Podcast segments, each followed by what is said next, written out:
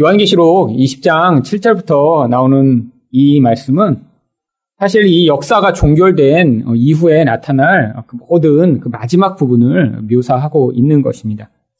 물론 요한계시록에 나오는 많은 부분들이 이제 이 마지막에 대한 이야기인데, 마지막이라고 해서 지금의 우리와 관계없는 그런 먼 미래의 이야기는 아닙니다. 지금이 우리가 종말의 시대를 살아가고 있는 것이거든요. 이 종말의 시대 가운데 나타나는 어떠한 영적 상황들을 요한계시록은 그림을 통해 우리한테 지금 설명하고 있죠. 그런데 그 마지막 가운데서 아주 끝부분에 모든 것들이 종결될 시점 또한 성경이 이제 요 십구 장부터 요 계속해서 간략간략하게 그 측면들을 지금 묘사하고 있는 것입니다. 이 이십 장 전체 가운데 그래서 어떤 내용이 나오냐면, 우리가 앞에서 봤지만 일 절부터 삼 절의 내용도 사실 거기서 사탄이 결박돼 천년 동안 갇혀 있다고 하는데, 그게 지금 벌어지는 말세의 영적 상황을 보여주는 것이고요. 그다음 바로 지난번에 보았던 이십 장 사 절부터 육 절 나오는 하나님 백성들이 천년 동안 왕노릇하는 것도 끝에 이렇게 천년을 왕노릇하는 새로운 세대가 열리는 게 아니라 지금의 우리의 왕노릇을 이제 천년이라는 장구한 세월이라고 표현하는 것입니다. 오늘 여기에 나오는 요 단락의 핵심적인 내용은 곡과 마곡의 전쟁이라고 흔히 불립니다. 근데 이 내용도 이제 앞에서 계속 이야기해왔지만 이 역사가 어떤 식으로 이제 영적으로는 종결되는지에 대한 이제 이야기를 보여주고 있죠. 그래서 여기까지 이제 마치고 나면 이제 모든 역사가 종결되고 이제 마지막 심판이 나오는 그 심판의 내용이 이제 이십 장 십일 절부터 십오 절에 설명됩니다. 그래서 지금 나오는 요 곡과 마곡의 전쟁은 실제 지금 우리가 경험하는 것은 아닌데, 이게 점진적으로 어떤 증상들은 나타나지만 이제 마지막에 이게 최종 완결되는 어떤 이야기를 지금 그림으로 보여주는 것입니다. 먼저 칠 절 말씀을 한번 다시 보시면 칠 절에 뭐라고 되어 있냐면, 천년이 참에 사탄이 그 옥에서 놓였다라고 이야기합니다. 이 요한계시록에서 나오는 모든 숫자들은 상징적 의미를 가지고 있습니다. 이 천이라고 하는 숫자는 늘 반복해서 뭘 보여주냐면 아주 긴 세월을 보여주고 있어요. 그런데 이 천년이 다 찼다라는 것이 하나님 백성들의 역할, 또 이 역사라고 하는 그 역사 안에서 벌어지고 있는 일들이 종결되었음을 이야기하는 것이죠. 다른 말로 이야기하면 교회 시대가 끝나는 것입니다. 이 천년이. 이 교회 시대에 지금 뭐 물론 실제적인 숫자로는 지금 이천여 년에 지금 육박하는 지금이 계속 이제 교회 시대예요. 하지만 이게 언제가 반드시 끝난다는 것입니다. 이렇게 계속 그냥 뭐 삼천 년, 오천 년, 칠천 년, 만 년 이렇게 가는 게 아니라 언제가 반드시 여기서 모든 것이 끝나면 끝나요. 성경에 여러 번 이 교회 시대의 끝에 대해서 설명하는데, 첫 번째로 이 교회 시대가 끝나는 것이 다른 말로 이야기하면 교회가 세상에서 가지는 권세를 마지막에 빼앗기게 되고 잃어버리게 되는 순간이라고 성경은 또한 묘사합니다. 다니엘서 십이 장 칠 절 말씀을 보시면 함께 읽겠습니다. 시작. 반드시 한때, 두때, 반때를 지나서 성도의 권세가 다 깨어지기까지 이르니 그때 이렇게 되면 이 모든 일이 다 끝나리라 하더라. 이 성경에서 숫자를 표현할 때 어떤 의미들을 전달하고자 일부러 딱 정확한 숫자로 표현하지 않고요. 여기처럼 한때, 두때, 반때라고 이야기합니다. 이거는 이제 쉬운 산수로 구성된 숫자예요. 다른 말로 얘기하면 일 더하기, 이 더하기, 이분의 일. 그럼 여러분 안에 딱 숫자가 떠오르셔야죠. 어떤 숫자가 떠오르고 계세요? 같이 한번 얘기해보죠. 하나, 둘, 셋. 삼과 이분의 일. 아, 이렇게 자신감이 없으신 분들이 계신데 이 정도는 확실하게 이렇게 돼야 됩니다. 이거 어려운 거가 아닌데 왜 여기다 이런 식으로 해놨죠? 그냥 삼과 이분의 일이라고 표현하지 않고요. 이 역사의 이 삼과 이분의 일이라는 숫자로서의 역사는 사실 굉장히 짧은 숫자죠. 그렇죠? 예를 들면 누군가 약속한데 삼 일이 지나고 한 절반쯤 하루가 지났을 때 그때 보자. 이렇게 하면 지금 금방이잖아요. 성경이 이렇게 삼과 이분의 일인데 그것도 더 이렇게 쪼개놓은 거예요. 일과 이와 이분의 일. 그러니까 아주 짧게 짧게 지나가는 어떤 순간들로 이 역사를 묘사하는데, 이것은 그 이 역사의 어떤 하나의 측면을 또 보여주고자 이렇게 묘사합니다. 성도가 왕노릇하는 기간은 천년이라 길어요. 근데 또한 이 성도의 권세가 또 어떤 땐 순식간에 빼앗기는 것처럼 끝이 오게 된다는 거예요. 여기서 얘기하는 권세가 깨어진다는 건 결국 지금 우리 교회가 맡은 세상에서의 그 권세들을 잃어버리게 되는 날이 온다는 것입니다. 어떤 권세를 우리는 가지고 있죠? 이 권세를 요한계시록에서 우리가 이미 이전에 다 그림으로 배웠습니다. 마치 입에서 막 두 증인이 불이 나간대요. 그리고 막 비도 오지 못하게 만든대요. 이런 게 다 뭔가요? 바로 구약에서 이런 엘리야와 모세를 통해 하나님 보여주셨듯이 하나님의 백성들의 입에서 나오는 하나님 말씀의 권세로 사람들 가운데 그렇게 죄악에 매여있던 자들을 그 가운데 죄에서 구원하는 역할들을 하는 것. 그래서 이 교회를 통해서 지금 예수 믿는 사람들이 생기는 이게 바로 교회의 권세라는 거예요. 왜 교회의 권세가 근데 가뭄을 오게 만들죠? 세상 사람들은 지금 세상에서 내가 벌고 있는 돈과 내가 가지고 있는 힘으로 나의 생명을 유지할 거라고 생각하는데 그들에게 그게 진짜 생명이 아니고 그게 결국 죽음으로 가는 길이며 기근임을 가르쳐줘서 내가 이렇게 여기까지 마시고 있던 게 내가 이렇게 붙잡고 있던 게 나를 유지해 줄 수 없구나. 이게 가짜였구나 라는 걸 깨닫고 그 목마른 가운데 교회로 나올 수 있게 만드는 그것. 그것을 이런 식의 상징적 그림으로 표현한 것입니다. 근데 그게 이제 끝날 날이 온대요. 아니 왜 장구하게 계속 이렇게 권세를 갖도록 하시지 않고 왜 끝을 내시죠? 이제 구원받을 자들이 다 들어왔기 때문이에요. 여러분 노아의 방주도 문이 닫힙니다. 언제 닫혔죠? 짐승들이 예정된 대로 다 타고 나면 문이 딱 닫혀버리는 거예요. 이 교회도 그렇다는 거예요. 이게 지금 이 시대를 향한 구원의 방주입니다. 지금 이 교회를 통해서 권세가 발휘되기 때문에 예수 안 믿는 사람이 어? 예수님 진짜네요? 어, 내가 옛날에 이 예수님을 몰랐잖아요. 이러면서 예수 믿는 사람이 생기는데 어느 순간인가 문이 닫힌다는 거예요. 점점 문이 닫혀지고 있는 것 같아요. 여러분 한국도 지금 이제 더 이상 사람들이 예수 잘 안 믿죠.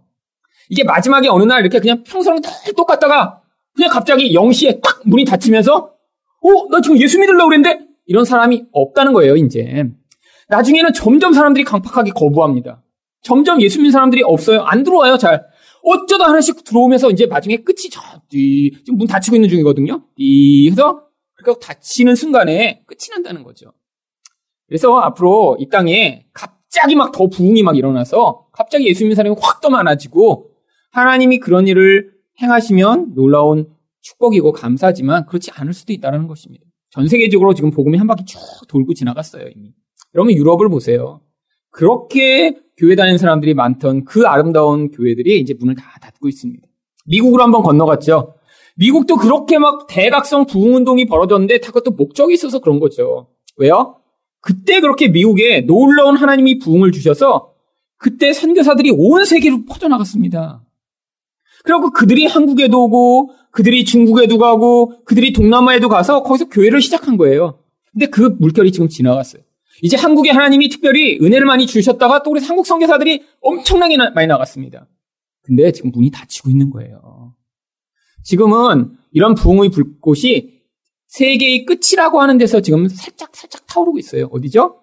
지금 미국도요. 남미 쪽에서 이런 부흥의 운동이 살짝 살짝 일어납니다. 브라질? 여러분 몇 년 전에 월드컵 했을 때 브라질 선수들이 막 골 넣고 나중에 일 등 해서 나중에 세레모니를 어떻게 하는 거를 기억하시나요? 같이 손을 잡고 기도를 해요. 그라운드에서. 왜 그런 줄 아세요? 카톨릭이라는 게 아니에요. 지금 거기 부흥의 불길이 막 치솟았어요. 많은 사람들이 예수를 믿고 있습니다. 물론 오순절계 이런 교회들이 많아져서 그렇긴 하지만 아프리카에도 지금 그래요. 왜 그 지역의 상황과 수준에서는 사실 우리와 같은 이런 순수한 복음만으로는 사람들이 예수라고 하는 존재에 대해서 매력을 느끼지 못하기 때문에 하나님이 기적도 사용하시고 사람들이 아직 욕망을 버리지 못한 사람들에게 그런 놀라운 은사들을 사용하시는 것이죠. 한국도 그랬잖아요. 처음부터 예수만 믿으라고 하나님이 안 하셨어요. 왜? 그랬으면 사람들이 어 나는 진짜 난 지금 가난한데 나는 배고픈데 나는 기적이 필요한데 하는 사람들은 그 예수라는 이름에 당장 매력을 못 느꼈거든요. 근데 그 문이 지금 서서히 세계의 끝으로 가면서 닫히고 있는 것입니다. 아프리카 돌았다 다시 뭐 이렇게 한 바퀴 유럽 돌고 오는 게 아니라요. 하나님이 역사라고 하는 과정에서 지금 그 마지막 일들을 지금 계속해서 보이시면서 하고 있는 거예요. 또한 이때가 성경은 어떠한 때라고 이야기하냐면 요한계시록 십이 장 십사 절입니다. 바로 교회의 양육이 끝나는 때인 거예요.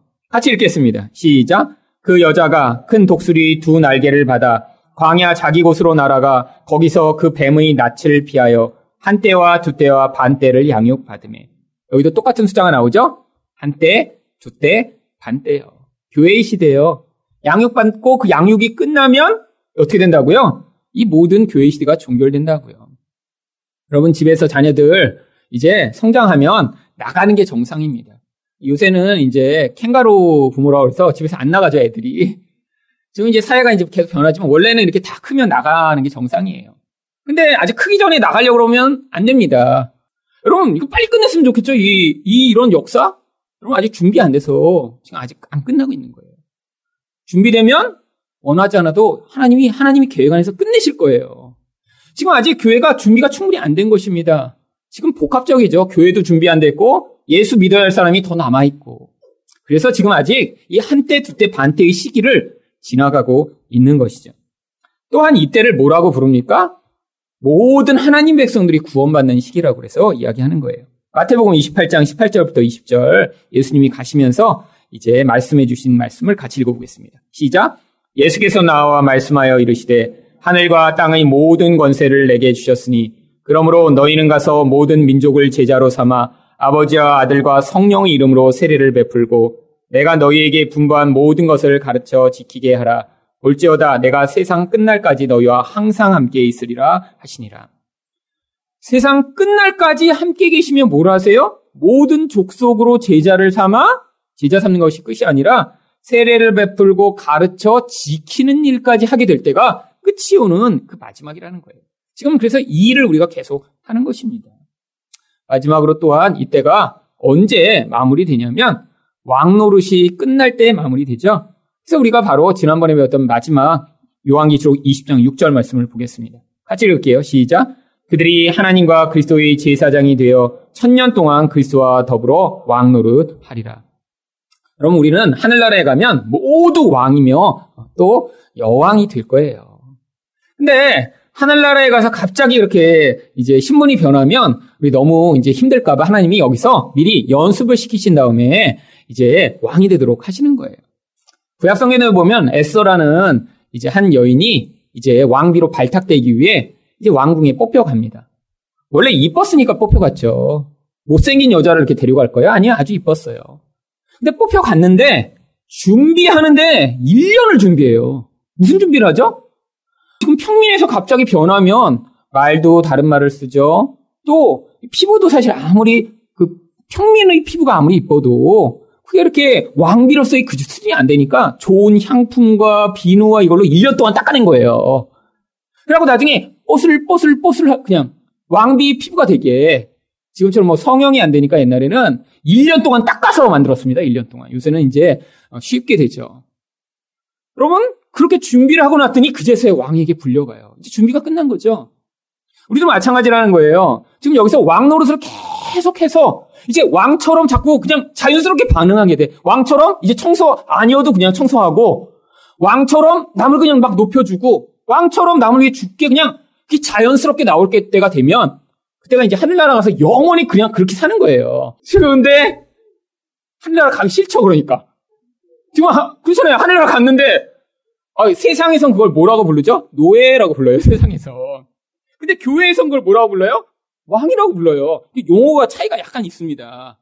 그래서 이렇게 교회 와서 성경을 제대로 모르는 사람이 천국 가면 좋을 거라고 대부분 이렇게 착각하는데 사실 이렇게 마음이 변화가 안 된 채로 천국 가면요. 거기가 지옥이에요. 갔더니 신분이 노예로 바뀌었어. 아니라니까요. 그러니까 마음을 그래서 연습을 해갖고 이제 자연스럽게 남을 섬기고 남을 위해서 살고 내가 하는 게 불편하지 않아야 돼요. 여기서 이렇게 제 설교 듣고 가서 한 번 해보려고 그러면 두 번 하면 벌써 힘들어요. 그렇죠?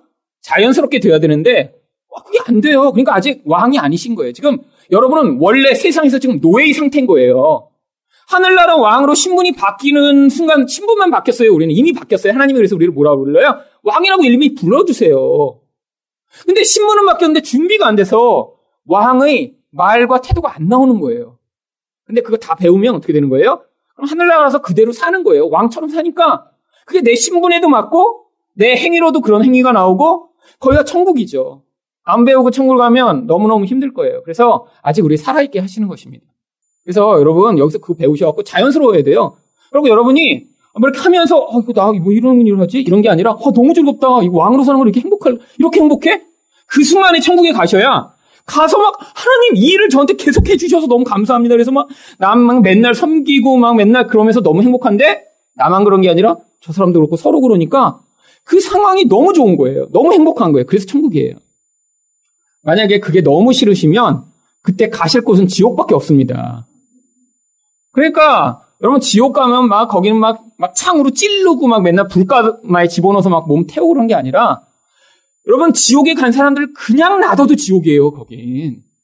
자기 중심적 욕망으로 똘똘 뭉친 사람들만 있다고 생각해 보세요. 그럼 마귀가 꼬아서 찔르지 않아도 거긴 그냥 지옥입니다. 여러분 집이 지옥 같을 때 있고 천국 같을 때 있으시죠? 언제 지옥 같으세요? 자기 욕망으로 계속해서 남을 이용해 먹으려는 그 남편과 같이 있을 때 집이 지옥이잖아요. 근데 그 남편이 반대로 나를 위해서 존재해요. 그래서 여보 뭐 원해? 어, 여보 물 마시고 싶어? 여보 피곤해? 내가 다리 좀 눌러줄까? 여보 이런 데는 여기가 천국이죠. 그래서 제가 천국을 가길 간절히 원하는 거예요. 누군가 나를 위해서 그러는데 저도 그게 자연스럽게 돼요. 자연스럽게 막.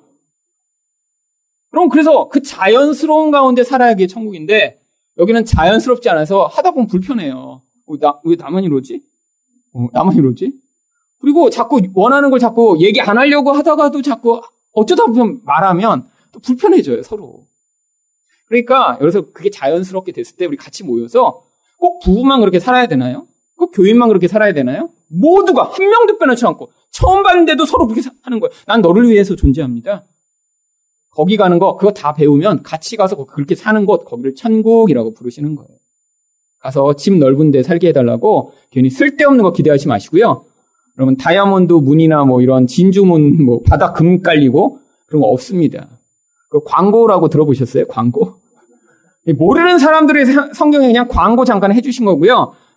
가서 금 안 깔려 있어요. 정말 천국 왔다 갔다 했다는 분들이 와서 그냥 뭐 갔더니 진짜 금이 다 깔려 있고 막 어떤 분은 요즘 갔다 왔더니 막, 막 백오십 층 아파트가 세워져 있대요. 제일 황당했던 제가 천국 기행기를 읽은 거는 천국에는 물고기만 먹는데 보리떡이랑 예수님이 물고기 다섯 마리 이제 그걸 주셔갖고 천국엔 그 두 가지밖에 없대요. 그래갖고 그것도 그냥 하는 게 아니라 전자레인지 같은 데다 이렇게 무슨 팩 같은 걸 넣으면 그게 딱 이렇게 뭐 누르면 몇 십 초 안에 그게 물고기랑 보리떡으로 바뀌어서 나온대요. 어디 갔다 오시는지 모르겠어요, 도대체. 하여튼 갔다 오긴 많이 갔다 와요, 사람들. 매년 책이 나와요, 매년. 여러분, 우리 생각, 우리가 아무리 기도하고 듣는 음성, 우리가 뭘 본 거, 여러분 다 우리 마음에 있는 어떤 틀 안에 제한받습니다. 여러분, 어떤 사람 가서, 그러니까 하나님 음성 누가 잘 듣는다고 그 음성 따라가지 마세요. 누구한테 기도하면 어 이거 치료받으세요, 이렇게 하지 마세요, 언제 죽을 겁니다. 이런 얘기 다 거짓말이에요. 여러분 옛날에 제가 미숙할 때 그 일을 했었어요. 누군가 기도하면서 뭔가 보이면 제가 얘기도 해주고 이럴 거라고도 하기도 하고 근데 경험상 맞는 경우도 있습니다.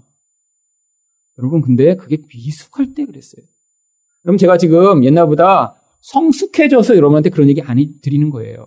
제가 옛날처럼 미숙했으면 아마 자주 전화 드릴 거예요. 집사님 기도해보니까 집사님이 나오던데 무슨 일 있으세요? 우연히 절반쯤 맞으면 어떻게 돼요? 그 집사님은 저를 이제 하나님 대신해서 이제 믿겠죠. 그러면 때마다 연락하시겠죠. 이 부동산 계약해야 되는데 목사님 어떻게 할까요? 제가 기도해보고 아, 이 집은 안 됩니다. 그러면 하늘사랑 점집으로 이름을 바꿔야 됩니다. 여러분 여기 그런 거 하는 거 아니에요. 교회는요. 여러분 세상의 이 두려움 가운데도 우리는 하나님이 주신 믿음으로 그 두려움을 이기는 자입니다. 두려워하는 자는 온전한 사랑이 이루지 못했다고 성경이 이야기하잖아요. 하나님이 우리를 향한 계획을 가지고 이 역사를 주관해 나가신다니까요. 전쟁이 나건 아니건 간에 어떤 사람이 대통령이 되건 간에 하나님이 이 역사를 주관하시는 분이십니다. 그 대통령이 이 나라를 말아먹으려고 해도 하나님이 주관하시는 분이세요. 여러분 그러니까 너무 또 이 대통령 선거에 목숨 걸지 마세요. 여러분 이 대통령 선거 끝나고 나서 신앙에 또 이게 낙심을 받아 기도 많이 하고 찍었는데 왜 안 됐냐고 또 그러시지 말고요. 여러분 담대함을 가지고 찍으시고 떨어졌으면 감사하세요. 그냥 하나님 뜻대로 세상이 되는구나 역시.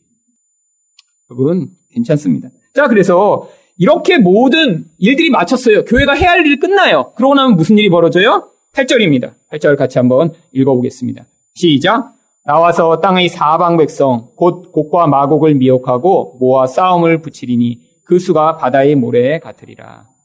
여러분 여기 나와 있는 이 곡과 마곡은 에스겔에 나오는 어떤 내용들을 가져온 것입니다. 이 요한계시록은 계속 구약을 갖고 와서 뭔가를 보여주고자 해요. 이 곡이라는 말은 산이라는 뜻이에요. 그냥 마운튼.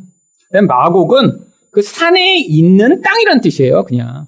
그래서 곡과 마곡은 쉽게 말하면 산이 많은 곳에 있는 그런 사람들 이야기합니다. 이 성경을 문자대로 풀려는 사람들은 그래서 이스라엘 북쪽에 산이 많은 곳, 근데 이스라엘을 공격하려고 오는 사람들을 누구라고 생각하냐면 러시아 사람들이라고 생각을 해요. 그리고 이제 중간에 한번 전쟁 이야기가 나오잖아요. 요한계시록에 이만만이 이제 몰려들어서 이제 전쟁을 한다고. 근데 이만만, 지금으로 따지면 이억이거든요. 이억. 왜 옛날엔 이만만이라고 쳤냐면 억이라는 숫자를 옛날에는 세지를 못했어요. 이만 정도까지는 셌는데 그래서 그냥 안을 두 번 붙인 거예요. 이억 명을 동원해 전쟁을 할 만한 나라는 중국밖에 없어서 거긴 또 중국이라고 생각을 했죠. 여러분, 아닙니다. 이 마곡이라는 존재는 결국 하나님 백성들을 마지막에 위협하고 공격하는 모든 하나님 백성과 관계없는 세상의 세력을 곡과 마곡이라고 부르는 거예요. 그래서 에스겔서 삼십팔 장 이 절에 보면 이렇게 곡과 마곡에 대해 예언이 되어 있습니다. 같이 읽어보겠습니다. 시작! 인자야, 너는 마곡 땅에 있는 로스와 메데셋과 두발 왕 곧 곡에게로 얼굴을 향하였고 그에게 예언하여. 이 에스겔서 삼십팔 장을 보시면 이 곡과 마곡에 대한 예언이 계속 나옵니다. 근데 이렇게 사람들을 모아서 뭘 하냐면 요한계시록에 이미 설명하고 있어요. 요한계시록 십육 장 십육 절 말씀을 보시겠습니다. 같이 읽어보죠. 시작! 새 영이 히브리어로 아마겟돈이라 하는 곳으로 왕들을 모으더라. 아마겟돈에 모아 마지막 전쟁을 벌인다고 하는 거예요. 아마겟돈이 뜻이 뭐라고요? 무깃도의 산이라고요. 결국 무깃도 평원에 있던 갈멜산에서 벌어졌던 과거의 영적 전투, 엘리야가 바알과 아세라 선지자들과 싸웠던 그 영적 전투가 지금 이 마지막 때에 극적으로 벌어지게 될 것을 이야기하고 있는 거예요. 지금이 바로 그런 때이잖아요. 여러분, 얼마나 지금 영적 전투가 심각합니까? 예수를 전하려고 하면 핍박하고 박해하는 그런 세상이 가득합니다. 아니, 이제는 그런 박해가 아니라 유혹으로 사람들 다 넘어뜨리는 세상이 됐죠. 결국 마귀가 사용하는 도구는 두 가지밖에 없어요. 한쪽으로 핍박했다가 한쪽으로 유혹했다가. 그런데 여러분, 사실 언제 더 많이 넘어지죠? 유혹할 때 더 많이 넘어집니다.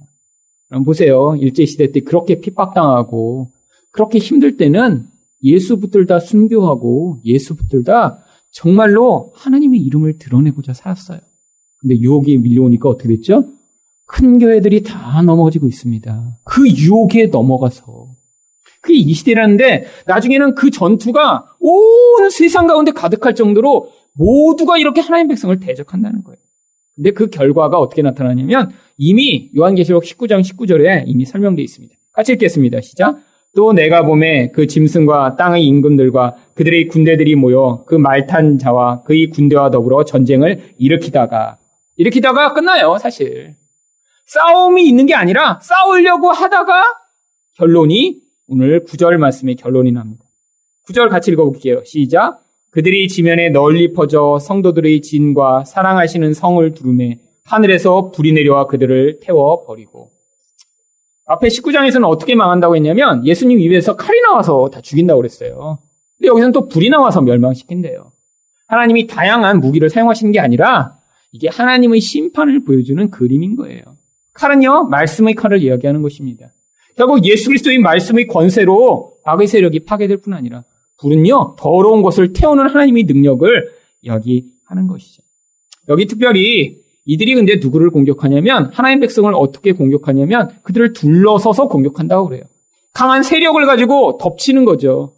그런데 여기는 이 진이라고 하는 단어가 출애굽한 이스라엘 백성들의 모임을 이야기할 때 사용하던 단어입니다.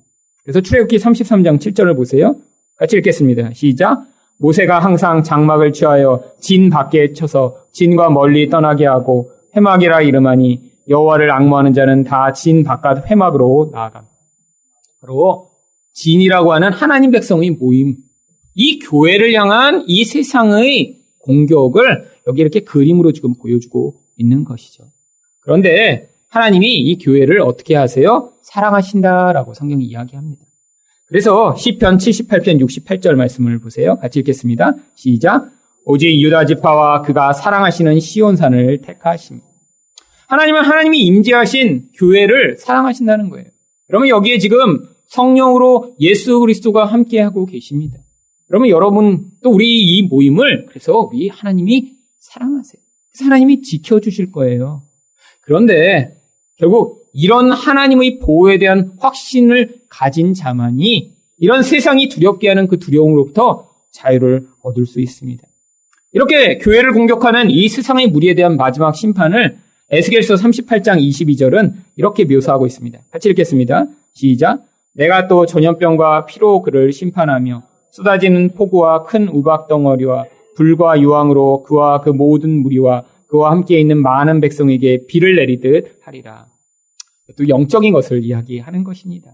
나중에 하나님이 정말 뭐 하늘에서 우박 내려서 멸망시키시는 게 아니라 영적 심판이 이렇게 무시무시하게 임해서 결국 마지막에 하나님 백성을 향한 이런 세상의 모든 악을 파괴시키시고 하나님 백성만 쏙 구원해내실 것을 보여주는 것이죠. 그래서 요한계시록에서는 이런 마지막 심판이 어떤 영적 의미를 가지고 있는지 팔 장 오 절에 이렇게 설명합니다. 같이 읽겠습니다. 시작. 천사가 향로를 가지고 제단의 불을 담아다가 땅에 쏟음에 우레와 음성과 번개와 지진이 나더라. 앞에서는 세상이 그냥 우레와 번개가 그냥 나는 것 같은데 어떻게 나타난다고요? 향로를 가지고 제단의 불로 임해서 이 땅에 이런 심판이 임한다고요. 근데 이 향로가 뭐죠? 성도들의 기도가 담긴 그런 향도입니다. 결국 이 세상을 향해 우리가 기도해야 된다는 거예요. 그래서 우리가 다음 주에 모여서 북한을 위해서 한국을 위해 기도할 것입니다.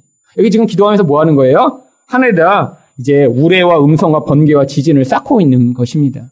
그래서 영적으로 이 땅에 변화가 일어나도록 눈에 보이는 세상이 아니라 보이지 않는 영역 가운데 하나님이 사람의 마음을 주관하시고 바꾸시고 인도하시고 이 나라를 보호하시고 북한을 하나님이 새롭게 하시도록 우리가 기도해야 될 필요가 꼭 있는 것입니다. 그래서 다음 주에 우리 모여서 같이 북한만을 위해 또 우리나라를 위해 특별히 좀 지역별로 정해서 또 같이 기도 제목들을 나누며 기도하려고 그렇게 하고 있습니다. 그래서 이 모든 역사가 이렇게 심판으로 끝나게 되면 마지막에 이 영적 배후 가운데 있던 나쁜 놈들이 다 잡힙니다. 그게 십 절입니다. 십 절 같이 읽겠습니다. 시작. 또 그들을 미혹하는 마귀가 불과 유황못에 던져지니 거기는 그 짐승과 거짓 선지자도 있어 세세토록 밤낮 괴로움을 받으리라. 여러분 세상이 이렇게 교회가 박해당하고 세상으로부터 인정받지 못하고 자꾸 성도들이 세상의 유혹을 따라가게 만드는 그 모든 영적 배후에 여기 나와 있는 마귀와 짐승과 거짓 선지자가 있는 것이죠. 이게 거짓의 삼위일체를 이루어서 세상을 권세와 쾌락으로 자꾸 요동케 하면서 성도들이 거기서 자꾸 넘어지도록 하는 거예요. 근데 하나님이 나중에 이 모든 것이 종결될 때 어떻게 하신다고요? 그들을 영원한 불못에 집어넣으시고 다시는 미혹하지 못하도록 만드실 것을 약속하고 있는 것입니다. 모든 게 다 하나님의 계획 안에서 지금 진행되고 있죠. 아니 왜 빨리 빨리 지금 이놈들을 잡아놓지 않으시는 거죠? 이들이 누구라고요? 우리를 양육하는 유치원 교사라고요. 여러분 이런 양육 선생, 이런 선생들을 통해 우리가 지금 배움을 받고 있는 것입니다. 그럼 학교에 다 천사 같은 선생님들만 다 계시면 어떤 일이 벌어질까요? 학교가 개판이 됩니다. 여러분 좋다고 애들이 다 잘 되는 거 아니에요. 중학교 같은 데 보면 그래서 꼭 어떤 선생님이 계시죠?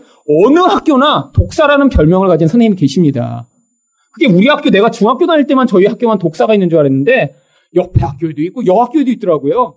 왜요? 아, 거기서 애들을 이렇게 괴롭히는 선생님들이 계세요. 그분들이 뭐 하세요? 애들을 훈육하는 일을 하죠. 그 선생님 안 계시면 학교는 이제 선생님 저 나갔다 와도 돼요? 어 나가면 안 되는데 근데 이미 나가서 나 떡볶이 먹고 있고 근데 거기서 나가려고 하다가 일로 와 일로 와 일로 와 엎드려? 그래서 일단 때리고 몇 대 맞고 그 다음에 이제 울면서 들어와서 수업 받고 그러다가 학교 다닌 거죠. 인간은 악해서요 이런 훈육교사가 없으면 지멋대로 사는 거예요. 그래서 마귀가 성도의 인생 가운데 계속 개입합니다. 우리 안에 있는 죄악을 드러내고 폭로하고 우리가 잘못할 때마다 시험 들게 만들어서 결국 하나님께 돌아오게 만드는 역할을 하고 있는데 역할 끝나면 폐기 처분 되는 것이죠. 여러분 그래서 이렇게 역사가 종결돼 나가는 이야기를 우리가 듣고 있습니다.